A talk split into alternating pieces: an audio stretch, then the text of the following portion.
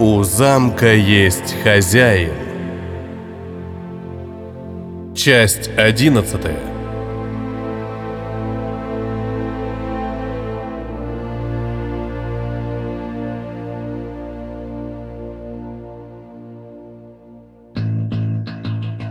«Господин! Господин!» Жрец с ненавистью бросил подбегавшему стражнику. «Что там у тебя? Там танки!» Только и успел вымолвить несчастный, как снайперский луч пробил ему голову, оставив витать в воздухе запах паленого мозга. «Верные мои слуги!» — вскричал жрец, обращаясь к слушающим его мутантам. «К нам на порог пришел злобный враг! Посмотрите на эти вымпелы! Это клан огня, и его полубоги-командиры пришли по душу нашего повелителя и господина ровно так, как они это уже смогли проделать четверть миллиона лет назад. Не дайте им помешать нашему повелителю восстановить свои силы перед главным сражением. Я лично обещаю каждому из вас бессмертие. Но сначала мы должны остановить армию богов огня.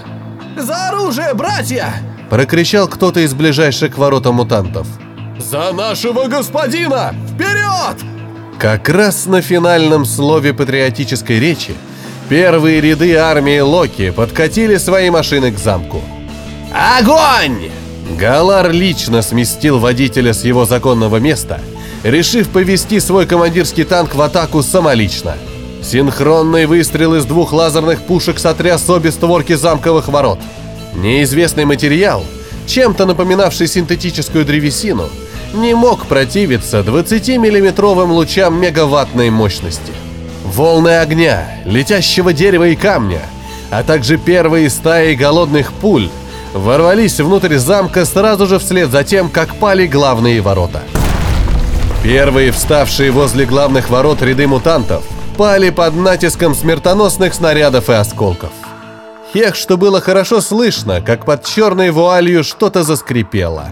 Жрец стиснул зубы от злобы, видя, что армия клана Огня опять сможет отнять у него победу. «Только не здесь и только не сейчас!» Пообещала себе фигура, выбросив вперед свою левую руку. Сетка ветвистых молний сорвалась с каждого кончика пальца, направляясь в плотные ряды вступающего внутрь замка врага. Немного замешкавшиеся стражники тут же возникли на заранее расставленных огневых позициях. Метатели молнии и небольшие плазменные снаряды встречали своими тучами передовые отряды армии Локи – туча крови, запах горелой плоти и масса криков боли сразу же наполнила весь замковый двор. «Сражения не всегда бывают мирными», — отметил для себя Хершт. Галар зажмурил глаза, когда панель управления его танком заискрила и затрещала. Кто-то посмел выпустить по нему, командиру великого Локи, из своей энергетической пушки — только ответный огонь по силам неприятеля мог поспособствовать победе над защитниками крепости. Но нанести свой второй массивный залп зубастая медуза не успела.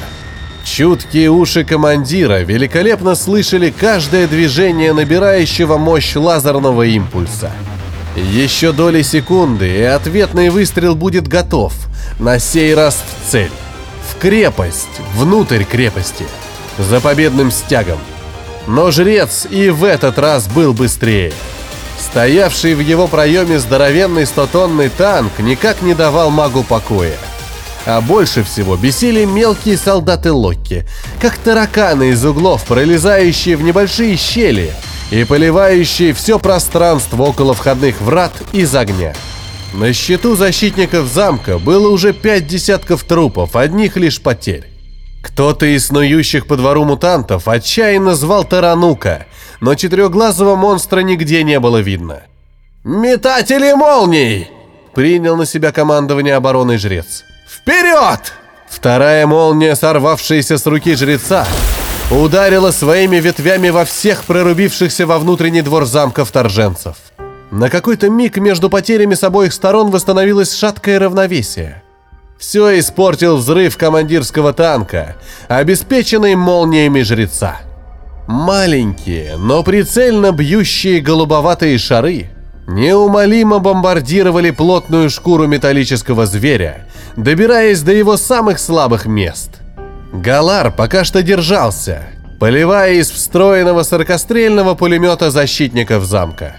«Пора уходить!» Кто-то из андроидов-наводчиков крикнул своему командиру, для верности пытаясь ухватить того за плечо. Я бессмертный! Кричал командир армии Локи, врываясь внутрь замка.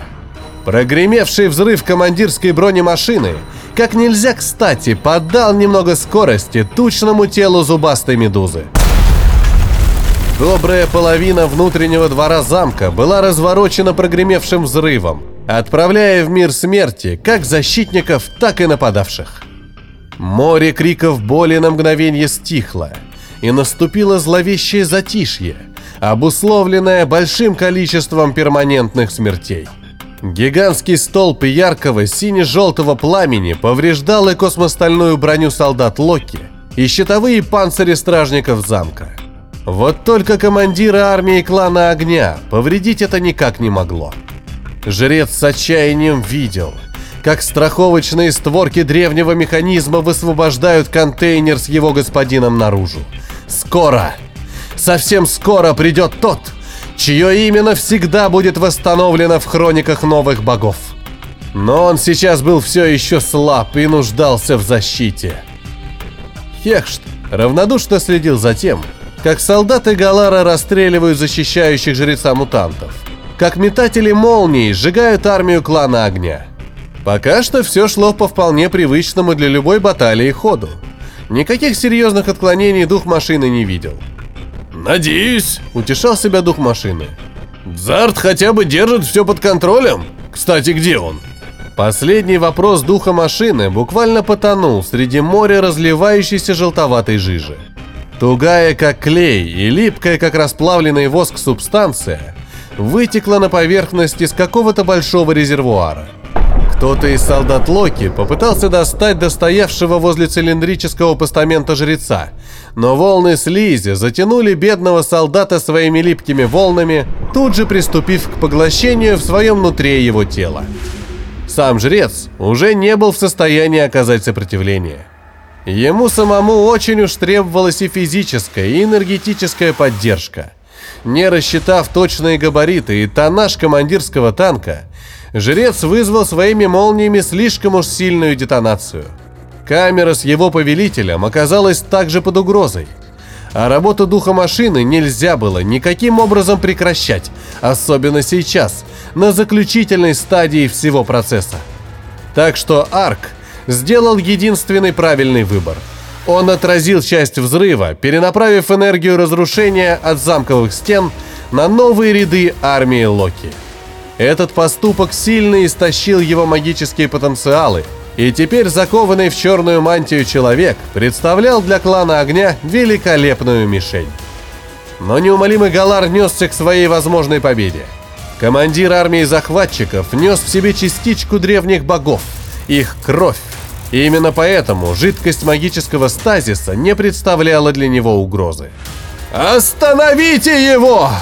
Это жрец отдавал свои последние распоряжения кучке оставшихся в живых мутантов. И те, зачарованные близостью своего господина, приняли свой последний бой. Красный меч, врученный на флагманском корабле главным жрецом огня лично в руки, резал плоть обступивших Галара мутантов направо и налево. Ты проиграл! произнесла зубастая медуза. Победа теперь будет полностью моей, и никто не сможет отобрать ее у меня. А вот я лично сомневаюсь в этом. Я его даже не почувствовал. Воскликнул в мысли речи Хершт. Его никто не может ощутить. Потухшим голосом ответил жрец, выполнившему свою работу духу машины. В этом и состояла одна из основных сторон его силы. Из разверзнутой глубокой бездны, освобожденный от магического наполнителя, выпрыгнул громадный воин. Закованный весь в черную броню, покрытую вздувавшейся сеткой искусственных мышц, тот, кого так долго ждало и хранило это место, наконец-то обрел свободу. Истинный хозяин замка.